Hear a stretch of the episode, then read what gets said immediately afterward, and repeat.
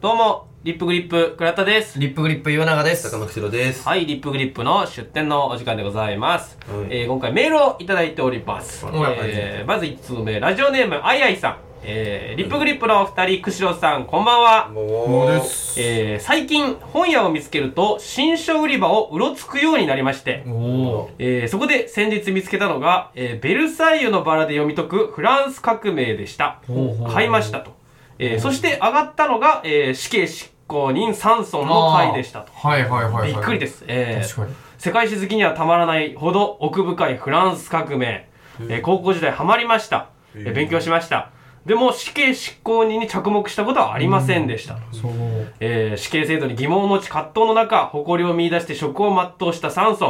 ン、えー国と国民を愛していたルイ16世処刑の時の言葉、えー胸をつかまれて感情がどうにもなりませんでしたい。や、嬉しい。えーこの本も買いたいと思います。フランス革命に浸りますと。あありがいとうたござだいきま。ますした。えー、2回前ですね。死そう刑ですね執行にサンソン。うん。確かにあの回は良かったですね。ん。本当に感動しましたよ。本がね、やっぱすごい内容でだったんで、ぜひうん。聞いていただければなと思います。はい。そしてですね、もう一通来ております。えー、ラジオネーム、えー、カモミールさん。はい。えー、リップグリップのお二人、作家さん、こんばんは。もえー、ここ最近拝聴を始め、過去のものから遡って聞いています。ほう。えー私は職場への移動時間、昼休み、ライブの開演待ち時間などにちまちまと読書をしております。いいですね。入り、入りますね。えーそこまで熱心な読書家ではないですが、アプリで記録をつけて、年間100冊はとりあえずの目標としています。結構ね。え、十分ですよすね。ごいですね。すごくね。 100はすごいですよ。僕もね、新書100冊読もうって言ってるぐらいですかいら。や、そうじゃん。そう結構だから確かにおそれ以上ですよね読まれると、はい、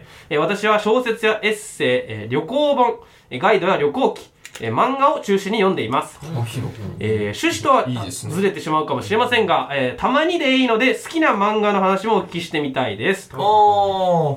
えーはい漫画の話ありますかどんなの読んでます漫画あ。その 前、年間100冊普通にすごいですよ普通にね。すだっごいて、倉田、あれですもはいん。あの、この間聞いた話なんですけど、うんあの、ダニエルソン・武蔵って後輩がいるんですよはいはい。それがね、電車でね、倉田と一緒になりそうになった時に倉田がパッと制して、ごめん。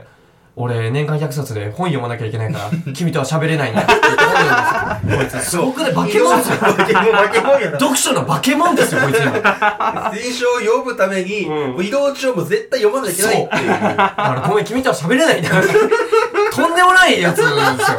本当に気をつけてください、カモミールさん。こうはなっちゃダメですからね。こうなってやっと100冊。あいや そう、だからすごいっすよ、100冊。読んですごいなぁも話すに戻しますけど、一年出店ってね、別に新書に限ったことじゃないよって。う確かに確かに。そうですねそうですね。漫画でも、一回ね、あの、今日攻略本というか、そう、ゲームの説明書もやりましたし。普通の漫画とか物語とかもね、やってもいいですけど。うんそうね、あ、確かにね。漫画やってもいいな。漫画やりたいし。読んでます漫画、僕は結構好きですよ。うんはい、やっぱジャンプ欠かさず、ね、やっぱワンピースはもう読んでは考察を見てはやっぱやってますしね。僕全く漫画文化が触れてこなかったんで、あ、そうなんあよ。の、デンジャラス G さんで始まって、デンジャラス G さんで終わっちゃったんで、嘘でしょおいそう本本当にコロコロコミックしか知らないんです知よ。らないんだええだから漫画の本、でもあの、こんな分厚い、あの、はいはい洪はい。水みたいな本しか知らない。あー、 ね。運びしづらいやつねアホみたいに分厚いから。どうやって捨てるんやろ、これ、みた いな。確かにうん確かに。あれ捨て方わかんないよな黒田さん読む新書僕のも、はい、新意書以外に一応漫画も読んでて、あの、今ね、あの、集英社のジャンププラスっていうアプリがあって、無料で、あのね、漫画読めるアプリがあって。無料なんやそうです、あの、へー全部無料、初回無料で、へーえーで、2回目からとかも、そのなんか、ポイントとかなんで、へーその、無料でもらえるポイントで読めるみたいなあーうんアプリがあって、だから最近で言うと、スパイファミリーとか、あ、ほうほうほう。あとは最近ね、あアニメ化決定した怪獣、怪獣8号とか、うん。ほうほうえー、あと推しの子とあか、ーはいはいそういうの全部そのジャンププラスでやってるやつなんですえージャよ。ンププラスなんや。はい。だからネットで、そのアプリ内で連載していったのが人気になって、今爆発的ヒットを生んでるみたいな。で、その、チェンソーマンって漫画あったと思うんですけど、ジャンプで第1部連載してて、連載終了して、で、第2部からジャンププラスで連載されるようになって、それとかはもう毎週欠かさず読んでますし、あとその、このジャンププラスのすごいのは、なんかいろいろ漫画家さんを支援するシステムがすごくて、サポートみたいな。サポート。だ毎週の、だ読み切りは毎日必ず1作品出てたりとか。で、そのランキング形式になってるんで、読み切りとか結構2位とか3位とかに上がってくれるんで、ちょっと読んでみようかな、みたいな気になって。すぐ読めますもんね。はい。で、その、だから推しの漫画家を見つけやすいし、しかもその、インディーズ連載っていうシステムがあって、その編集者の、その、チェックを受けずに連載できるっていう枠があるんですよ。うんただ原稿量は普通の原稿よりも4分の1ぐらい。あ、4分。そう。で、再生回数に応じてプラスされていくぐらいの原うん原稿量は少ないんですけど、ただ編集者に何も言われずに連載できる作品とかあっ自て、分が好きに出せるよみたいな。そうなんですよ。それをで読み切りで人気になると、そのインディーズ連載っていう枠を獲得して、で、そこからそう通常連載に移った漫画もあったりして、へえ。その僕が好きな、もうどんどんどんどんどん人気なファンを獲得していくっていうシシステムがすごくて、僕の好きなラーメン赤猫っていう。ラーメン赤猫ね。はい。僕らたんから聞いて俺も知ったりとかのええ漫画多くて。本当に面白いんですよ。ラーメン赤猫の設定とかね、あの、めっちゃおすすめ。あの、ラーメン赤猫っていう猫が経営してるラーメン屋の話なんですよ。はい。で、本当に猫が本当湯切りしたりとか接客したりするんですけど、ただ、だから猫がその経営してるんで、いろんな周りからの目があったりとか、猫が本当にやってうまいのみたいなことが起きたりとか、結現構。実的な。そう、めっちゃリアリティあそうなんですよめっちゃる。現実なんですよ。で、それをちゃんと猫たちが自分たちの力で解決していくし、あとなんかそのね、あの、ブラック企業のこととかを切ったりとか、あとなんかその保護猫あったりとか、みたいなそういうお話とか結構散りばめ散りばめられてて、猫好きにはかなりたまらないんじゃないか。で、普通にそのほのぼの系の日常系を見たかったら、ラーメン赤猫めっちゃおもろいっていう、そういう作品とかも結構読んでて、ジャンププラスは今めちゃくちゃ熱いです。うん。柳川さんはなんかおすすめの漫画あ りますか僕はおすすめの漫画っていうか、皆さんが気になってる、あの、バナーで出てきたエロ漫画、うまい言ってくれれば俺その作品全部当てれます。 俺すごかった、昨日。昨日ライブの楽屋で、ニキュラのミネさんが、俺この間エロ漫画で、あのなんかね、なんか映画すごい、お少ないエロ漫画だったの よ。縦にこう読んでってね、なんだっけな、家庭教師のぐらいで俺、あ、こんな時代に家庭教師ですよね、みたいな。えってなって、トゥービックスっていうアプリでも、これですよねって言ったら、それ お前すごいなって。こんなすぐわか るもんな今現状はびこってるエロバナー漫画全部わかります。あれ、あれ無数にありませんあれ無数にあります。いやーマジでそして、多分ね、半年ぐらいで変わってるんですけど、えー。多分ね、俺大体わかる。 大体あの時期はヨールキパールキさんだったなとかあ、うん結構全部わかる。なんか漫才コンビみたいな名 前。そうあんの歩き。へえあのバナーに出てくる漫画って面白いですけど。面白いえっとね、えーっと、ま僕の中の持論ですけど、なんかね、まあ、ターゲットを絞っていろいろやってるやつがあって、うんで、えーっとね、堂々とエロ漫画のアプリですっていう、それこそさっき僕が言った TOMIX っていうアプリがあるんですけど、これはもう基本的にエロ漫画中心でやってる。うん。そういうところになると本当に面白い。あそうですけど、あの、たまに、あの、済ました漫画アプリあるんです よ。あの、エロ漫画もやっておりますけれど、基本的に私は、それ全然平気だ ね。大丈夫ですよ、みたいな顔して、なんかメニューみたいなところちょっと行くと、あ、18金もあるんだ、みたいな。うん。そう、なんかその、何エロのところを、ラブ、ラブ、アンドみそたう、いなジャンル、ラブみたいなところにまとめて置いてあるみたいな、そういうところのエロバナ漫画は、ほんとしょうもない。ほんと、この中学生、中学生しか見ねえよみたい な、そういうやつしかないっていうのはありますね。あ、そうなんだ。こうだ、これみたいなのあるあるんですかこの漫画いいよみたいな。これ僕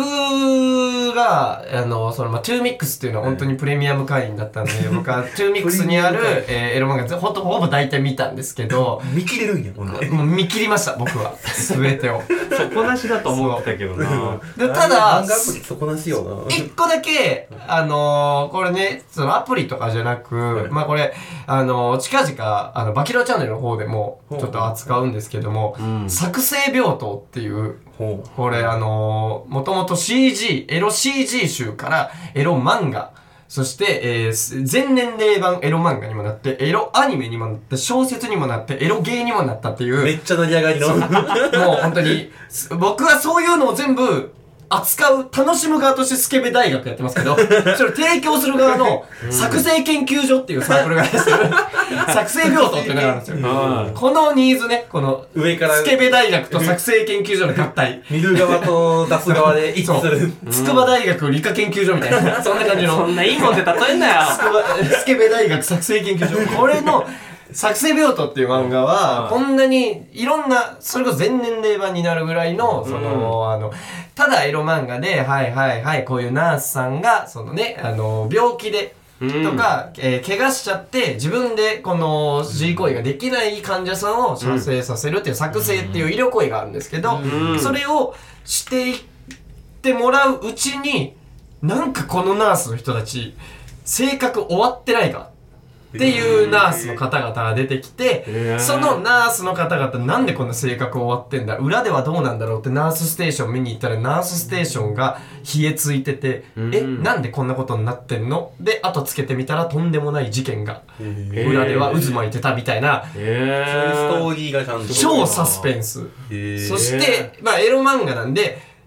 登場人物たくさんヒロイン出さなきゃいけないんですよ。あでなるほも、どだからこその、最後それが交わる群像劇になってるんですよ。ああ。それが、もう大ヒットしたっていうエロ漫画があって、これは本当に、あのーまあ、今世紀入ってから、うん。もう普通のエロに全然興味ない人に何進めるってなったらもうこれしかないぐらいの。へーは、これは本当におすすめです。作成病棟。作成病棟っていうね。へーぜ。ひ読んでいただきたいなと思います。カモリミールさんはこういう話聞きたかった です。ゴールこれで合ってたか漫な画、漫画の満足していただけましたでしょうか結構たっぷりめ にね。たっぷりめに行きましたけどはいはいはい。 まあまあいろいろありますね。 ね面白いですね。そうですね はい。というわけでやっていきましょう。リップグリップの出店。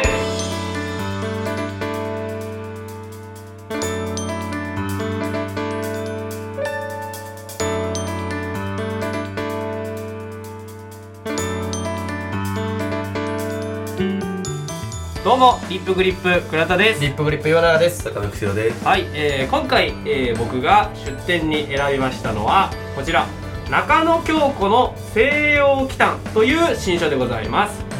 えーこちら中央新書ラクレというところから出ておりまして、はいえー2023年4月の10日に出版されたばかりの本となっております最近のね。でこの中野京子さんという方はですね作家さんでございましてでなおかつドイツ文学を研究されている方です中野京子さんが書いたはい中野京子の西洋来たんです。ですね、中野京子さんがその西洋の、えー変わったお話怖いお話とかを、えー集めてきたという、ねなるほどなるほどなるほど。 2023年にこんなタイトルになる。え、すごい、ね、なるほどね。表紙があのサバトの絵なんですけど悪魔崇拝の、うんあって結構強烈なね表紙でうん。で目を引くんですけどこの中野京子さんっていう方がですねあの他に大ヒットシリーズを書いておりましてそれが「怖い絵」というシリーズなんですね、はい、絵を見て西洋絵画を見てその裏に実はこんなに怖い話があったんだよというへそういう本のシリーズがありましてそれの、えー作者さんで有名な方でございます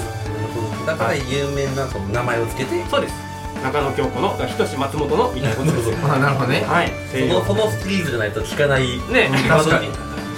めっちゃ冠。人名を冠してうん冠 冠本。ね冠本なんですけれども、まあ、なんでこの、えー本を選んだかというと僕もその怖い話とかを聞くのはあんま得意ではないんですがあの中学校高校ぐらいの時に学校の図書館で「あの本当は恐ろしいグリム童話」という本昔流行ったと思うん流です行けりどましたねえ。えエロ漫画界でも流行りました。エロ漫画界でも流行って流行りました。流行りました。え本当は怖い話が。えそうそうそうそうそううんそれのを本当は怖いって結構グロテスクだし、はいはいエロティックでもあったじゃないそうですね確かそうそれが漫画になってみたいな、ええ漫画が入りましたそうあのグリム童話っていうのはそのグリム兄弟が書いたお話じゃないんですね実はグリム兄弟が各地の伝承とかを集めてきてこんなお話ありますよって言って1個のパッケージグリム童話っていう風にして編集したのがグリム童話でしてでそれの元の話例えばその白雪姫とかシンデレラとか眠り姫とかこれ全部グリム童話なんですけれども今僕らが知ってるのはディズニーとかのおかげで誰でも簡単に気軽に楽しめるような内容になってい全て、年齢版という。はい、そういうことです結構そのだから象徴化されてるんですねメメタファーになってて、は例えばその、ね、眠り姫とかがあの針であの刺してそれで眠ってしまうみたいなお話あるんですけどその針っていうのがつまりその男性との性行為へーで元々はそうでそれで眠ってしまったみたいなお話を、えー僕らに元に届く頃には結構そのファンタジーななるほど ね柔らかく柔ならかくなってる。 ノンエチエチでお届けするそうです。はい。うんノンエッチエッチ。基本ノンエッチエッチの放送にしていきたい。なる ほどはい。ここのなるほどねあこのラジオそうなのねのラジオはノンエッチエッチでやっていきた い。ああなるほど ね って言ってたけどエッチするやろ全年齢対象でいきたい。なるほどねははい。いはいはえー、それで、まあ、選んだ本でございます。うんで、出てくるね、そういろいろ十何話ぐらいあって、うんいろんな話が本当に入っておりまして、えー全部で21個ですね。21個のお話があって、そのお話の背景、実はこういう歴史的な事件があったりとか、こういうことがあって、こういうお話があるんだよ、みたいな解説をしてくれてる本となっております。で、今回はね、その中からいくつか抜粋して、今回紹介させていただいて、あ読みたいなと思っていただけたらいいなと思うんですけど、はい例えば、マンドラゴラって皆さんご存知ですかああーそれですそれですそれです 今叫んだ字じゃないですかこれですよ全然伝わって僕知らないんであ知らないですいいかあピンときてないの今このラジオを聞いてる皆さんの鼓膜も破 れもう聞こえて ないですそう聞こえてないです知らないとしか伝わら ない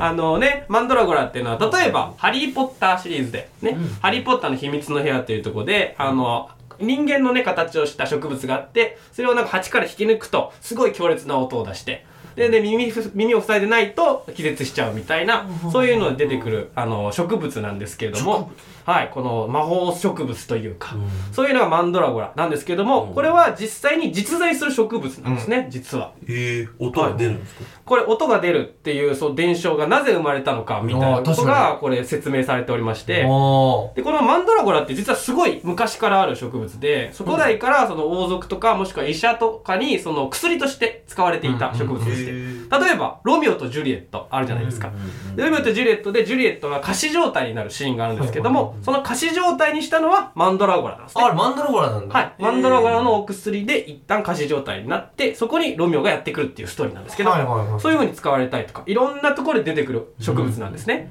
で、このマンドラゴラっていうのが、なんでそんな、そのすごい声を出したりとか、えーその人を、その声だけで殺してしまうような強烈な植物になっていったかというと、まず、マンドラゴラの見た目が人間に似ていているんですよ。はいはいはいはい結構根っこが二股に分かれて、そのだからそのエッチな大根みたいなのあるじゃないですか。おい、ノンエチエチじゃねえんか いお前から歩み寄ってことは違うだ ろいいんかでもあれはエッチじゃない んで、だってセクシー大根でね。セクシー大根あるセクシー大根ね。あれエッチじゃないからねあれエッチじゃないんあでれすセ。クシーそうなのあれセクシーでもないセクシーで本当はないもん。そうなんだええエッチじゃないですよ。ああー。あいうなるほどね、その植物が人間の形みたいになってる、みたいなうんのあると思うんですけど、マンドラゴンはよくそういうことが起きる植物なんですよ。はいはいで、なおかつ、その、実をなすんですけども、それが、その、二つの、球状のあ実をなして、それがその、睾丸に似ていたりとか、するんで、いやいやいやおいおいあまのたまたいやいやいなんか勘弁して よ。エッチ大根で睾丸おいやいや前。いやいやいや。むっつりなんだか違う、ら。俺、エッチエッチな話したいわけじゃそないういうことよ。俺にさせて満足するっていうタイプの。なんか周りくどい周りくどい性域。そういうことでもどうせ別に次行きたい違いますよ。そうやってね、甲賀に見えたりとか、まあ、二股に分かれてる。こうやって人間みたいに見える植物のことを、あの、外調節といって、人間みたいになってる植物だったり、ものだったりを、魔力を感じるっていうのが昔からあって、あー、なるほど。それは外調節って呼ぶんですけど、外の特徴の長で、外調はい節。それで、その外調節の一つとしてマンドラゴラは人間に似てるから魔力を秘めてるんじゃないか、と思われていたんですね。で、なおかつ、マンドラゴラはすごい根を張る植物だったんで、引き抜くときにすごい音が鳴るんですよ。うんあ音はなんですそう、この音っていうのが、その、その引き抜いたときにすごい声を発して、その人を殺すぐらいのつあー力がある。と言われる。顔みたいに見えるから見えるから声みたいではいっていうで、なおかつこのマンドラゴラっていうのは、すべての葉っぱが有毒なんですよ。えだかーら。触れないんです。触った段階で、その毒に侵されてしまうっていう、すごい危険な植物になってまして、で、その触ってしまうと、その神経毒のアルカロイドっていうのを含んでるものですから、幻覚が見えたり、はいはい。錯乱したりとか、あと発熱したり、嘔吐したり、みたいなことが起きてしまう。すごい強力な毒草なんですね。へで、このせん全部の特徴をひっくるめて、その伝説が生まれたんですよー。なるほど。で、その最終的な、その、マンドラゴラのと伝説の中で、究極なのが、そのマンドラゴラがどこに生えるかっていう話がありまして、はいはい。そのマンドラゴラは、実はその、町外れの処刑場に生えるんだ、みたいな。おーなんで入るかっていうと、その、町外れの処刑場で、そなるの、ほどね。童貞の若者がですね、え首を吊られて死ぬんですね。その首を吊られて死ぬ間に放出した精液がマンドラゴラを育てると言われておおります。前、HH すぎるだ ろ。すおい、ごい歪み HH じゃねえか、お前。びっくりしたおい。びっくりした。俺、えもっと素直な帰結できたのよ。例えば処刑場で人の骨を埋めると。うんで、栄そ養こがに、その、なんていうの例えば、そのね、コンクリートのさ、ど根性大根みたいな感じで、根っこが歪んだりとかして、形がいびつになってしまったから、マンドラゴラのね、根が引き抜く大変とか、はいそんな素直に落とせばいいところを、もう違います。童貞の一回、童貞の若者が首を吊られて死ぬ間際に放出した精液がマンドラゴラを育てます。何人の性域が歪んだ今 なあとピンとこないんやな。そうえ、ね、死ぬ時にはい性域を発する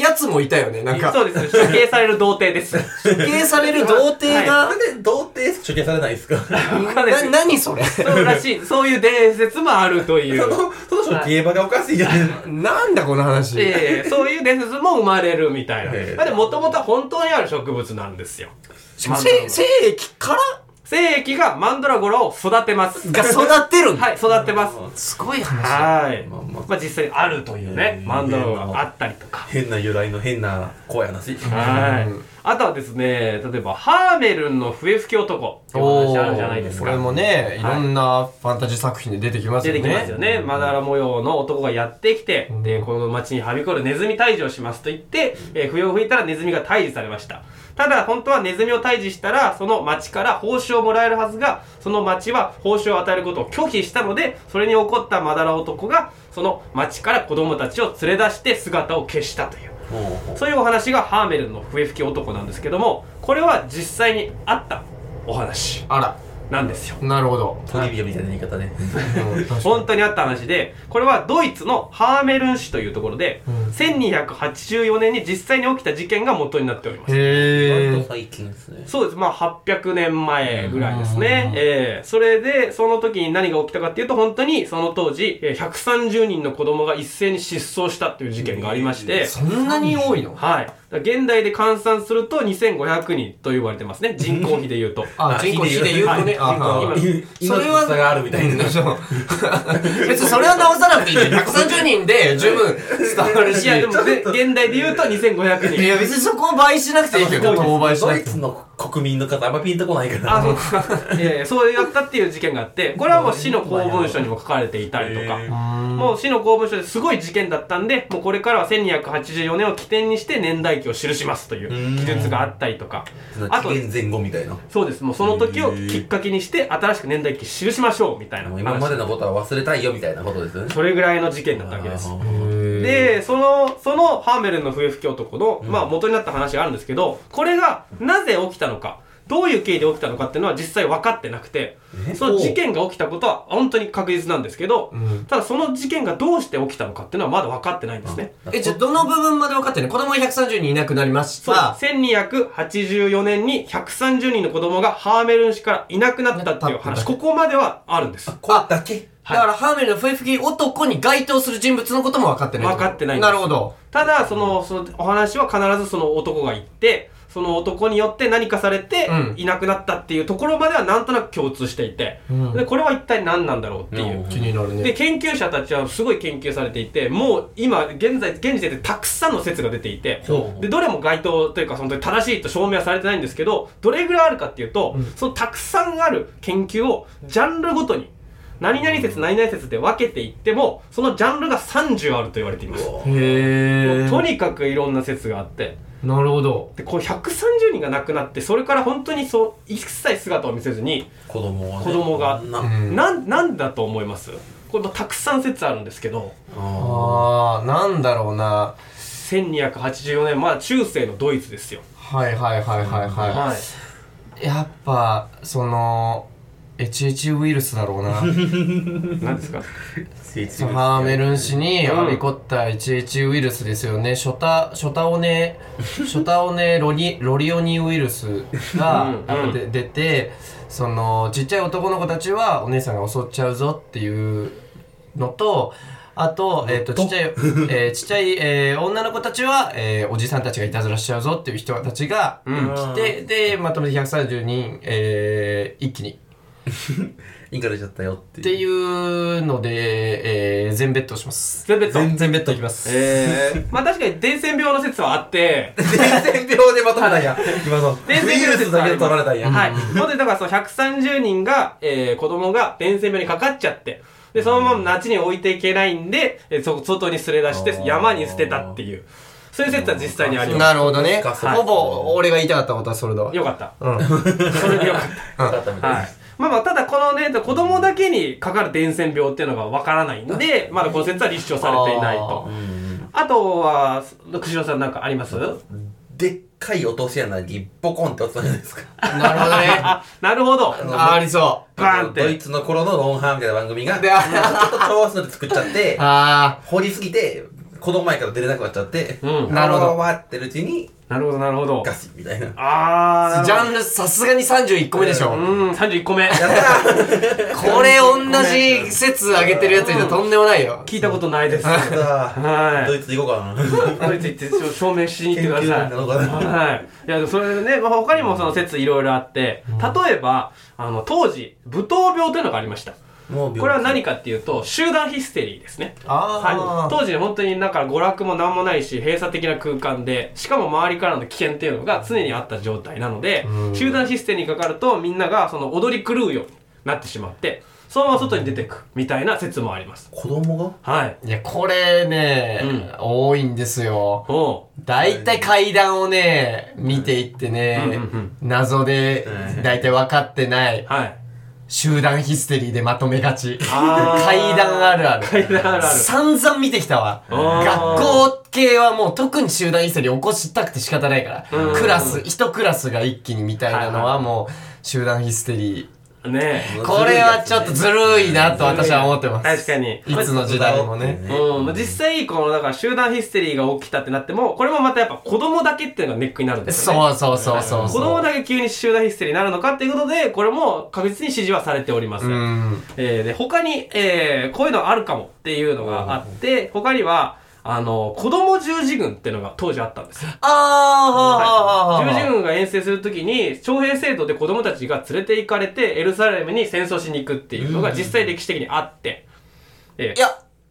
だから、そあれ、それでしょ、その、エルサレムに行こうとして、はいで、あの、連れてかれちゃった、そう連れてかれてるはいあエルサレムに行けなかったっていうああ、途中そうです途中でもちろんその子供だったので栄養失調とかで亡くなることもあったんですけども、だから笛吹き男が、これだと説明がつくんです確かにね。軍隊あーなるほどね徴兵係にななるるほんでどなるほどそれ徴兵されてそのままその消息を絶った、うんそのエルサレムに到達到達せずに、まあ、その子供十字軍として連れ去られてしまったっていう説もあって、ただこの説もそのハーメルン氏だけ隠したっていう理由がないんですよね他はみんなね、覚えてます覚えてて連れ去られちゃったんだって話があるのになぜハーメルン氏だけこれをハーメルンの笛吹き男っていう昔話に置き換えていったのかっていうのがわからないのでこれも立証されておりません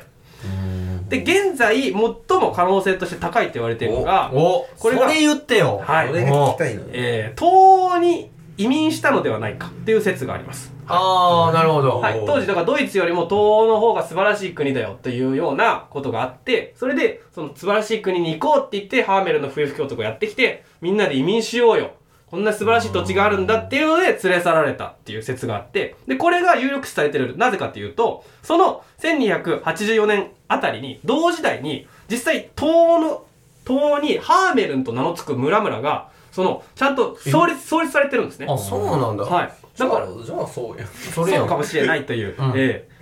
で、ただ、それ、その説も、まあ、その、なぜ子供だけなのかっていうのも説明つかないですし、その子供たちが移民した後に故郷と連絡を取ってないので、その説明がつかないので、確実とは言えないんですけれども、たなるだほ、ど。まあ、証拠がちゃんとありますんで、ハーメルンっていう地名が東欧になぜかあるという。ほうほうだからこれは有力視されているという。なるほどね。消去法の結果残った、うん。あ無難な説みたいな。まあ、そうね。おー確かに。うんなるほどね。あるんですよ。だからハーメルンの冬吹き男も、まあ、実際にあった事件だったと。事実に基づいてうる。ん。ねで、あとはですね、あの、エクソシストの話とかも出てきます。おお、はい出た映画でありますよね、エクソシスト。1973年に公開されたやつで。俺のお父さんが映画館で見て唯一泣いた映画エクソシストね エクソシスト泣くとこある怖すぎてあ、怖すぎて。怖すぎて確かにそうな泣いたってえーまあ、子供にね少女に悪魔がついてそれを悪魔払いするためのエクソシストっていうのがやってきて戦うというそういう映画であの階段をねブリッジで降りていくとかそう少女の首がぐるぐるぐるってマジで嫌本当に怖い映画なんですけどもこの、えーエクソシスト、えー実際に実在する職業なんですよ実はですよねはい、うんえーで本当にそのなぜエクソシストという職業が実在するかというと悪魔と戦う職業そうです悪魔が取り付いた人がいてその人から悪魔を払うああ、霊媒師的な。そしてだからその払うっていう意味のだからエクソとかはだからそれ追い出すってあいんうた意イ味グでジットみたいな。はいはいはいはいはいエクソって言われてたもんね。そうやって追い出して払うための職業っていうのがエクソシストってあっほてうほうほうなんでこれが存在してるかっていうとそもそもキリスト教っていうのは悪魔の存在を前提としています悪魔から誘惑されたりしてそうやって自分たちの誘惑を取り払って天国に行きましょうという宗教なあのの、でテニスと悪魔ってもうキリスト教的にはもう、はい鉄板の鉄板みたいなそこうでとだすね。それが一つの教典の基礎となってるわけですねほうはだから悪魔の存在っていうのをキリスト教は支持してるわけです、うんうん。なるほどで実際その聖書の中でもキリスト自身が悪魔払いをしたという描写があってこれがね「ガタラの豚」というねお話があるんですけども、えーキリストが墓地に行ったらそこに墓地で2人の男が悪魔に取りつかれていたんですね、ただキリストはめちゃくちゃ強いんで悪魔側もビビって僕たちは悪魔払いしないでくださいとへーあなたに払われてしまうと消滅してしまうんでなるほどただその代わりにこの男たちから、えー取り取り付くのをやめるので、うんそのあそこにある豚に取り付いてもいいですかって言ってほうその悪魔たちはその近くにあった豚ですね、まあ、当時そのやっぱユダヤ人は豚を食べないので、うん不浄の動物と言われてましたから不浄の動物の方に乗り移ってでその2,000頭の豚が崖から飛び降りて湖で溺死したというほそういうお話があったりとか本当にだから昔から悪魔払いっていうのはある職業なんですよ。で実際じゃあ今エクソシストどうなってるかっていうと、えーその、えー1973年にエクソシストという映画がありましたでその3年後にある事件が起きてるんですね、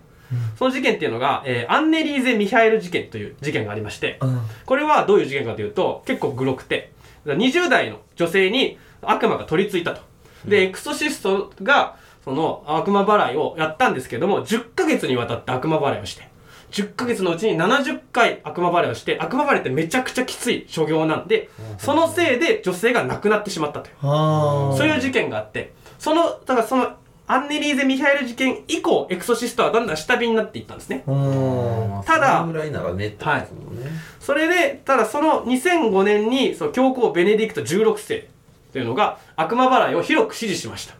それによって、その2005年以降、現在エクソシストの数は急増しているんですよ。で、どれぐらい増えてるかっていうと、もう需要が急増してるせいで、エクソシストの数がか足りない。で今ではもう電話でエクソシストしてる。電話越しに電話越しに悪魔払いをするぐらいエクソシスト、エクソシズムっていうのは行われているんですね。テレクラみたいなことテレクラじゃないです。なんか、ね未知の匂いはしますよそのね。エクソってそういうことを出すって放出ってさっき違いますそうう電話でってこと電話で悪魔を払うみたいなそういうお話もあるんですね払えるんだ。払えるんじゃないですか、ええ僕もまあわからないですけどもそれぐらいまあヨーロッパでは広く行われているこあなるほどねとで実際にあるものだというええ占いとかそういう霊媒的な文化ってはいはいはい全然違うんでしょうね。で多分だから僕らが信じているものによってなんかそういう職業っていうのはどんどん生まれていって、まあ、それで実際だからキリスト教自体がそれを支持している職業なのうでん、そうだよえね、えだか本当にあるんだという、ら本当のまあローマ教皇、はいベネディクト16世えーベネディクト16世ですね16世がはい行ったっていうだけで、うんそのもうねそのな仕事が増えるみたいなね人がふそう職が安定するというか、はい働き口が増えるっていうような、うんそうね、まうんあ仕事だもんねまあ、実際あるというね、まあ、こういった風になんかそのねそういうフィクションだと思ってることが実は、えー裏で歴史的な事実があったり、ん現在も存在しているようなことがあるというそういったねお話がねたくさん書かれているのがいいですねえー中野京都の中野京子の西洋北でございます。面白いはーいいいねそれは中野京子の。中野京子の西洋 北、いいですね、えー中野京子の西洋北で下に中野京子ってちゃんと書かれてますかそうらねね二回入ってます。 2回入っ二て回入ってんだサンねドイッチしてるええ いやー面い白いね、はい確かになんかまあ映画とかね見てたりとかしてもそういうね細かいところに、うんやっぱ注意ってで実は裏話がみたいな全部うん面白いですもんねそういうのちゃんとしてる話ってね面白いですもんねうん、うんいいですね、気になる方は他にもあのーホワイトハウスの幽霊とかドラキュラの話とかあありあますねあとファウスト伝説とかゴーレムとかんドッペルゲンあーいいガでーすみたいなお話もあるんでうんねうんうんメスよかったらねちはいょっとかお手元にえー置いて読んでみてはいかがでしょうかはいはい。ということで、えーそろそろお別れのお時間でございます。えーこの番組ではリスナーの皆さんからメールを募集しています。えーメールアドレスは、リップグリップラジオ at gmail.com、ripgripradio at gmail.com です。えーハッシュタグ、リップグリップの出典をつけた感想ツイートもお願いします。えーこの番組は来週も木曜日19時頃に最新回がアップされるので、ぜひ来週も聞いてみてください。というわけで、ここまでのお相手は、リップグリップ倉田と、リップリップ言わなかった坂野くせでしたありがとうございましありがた。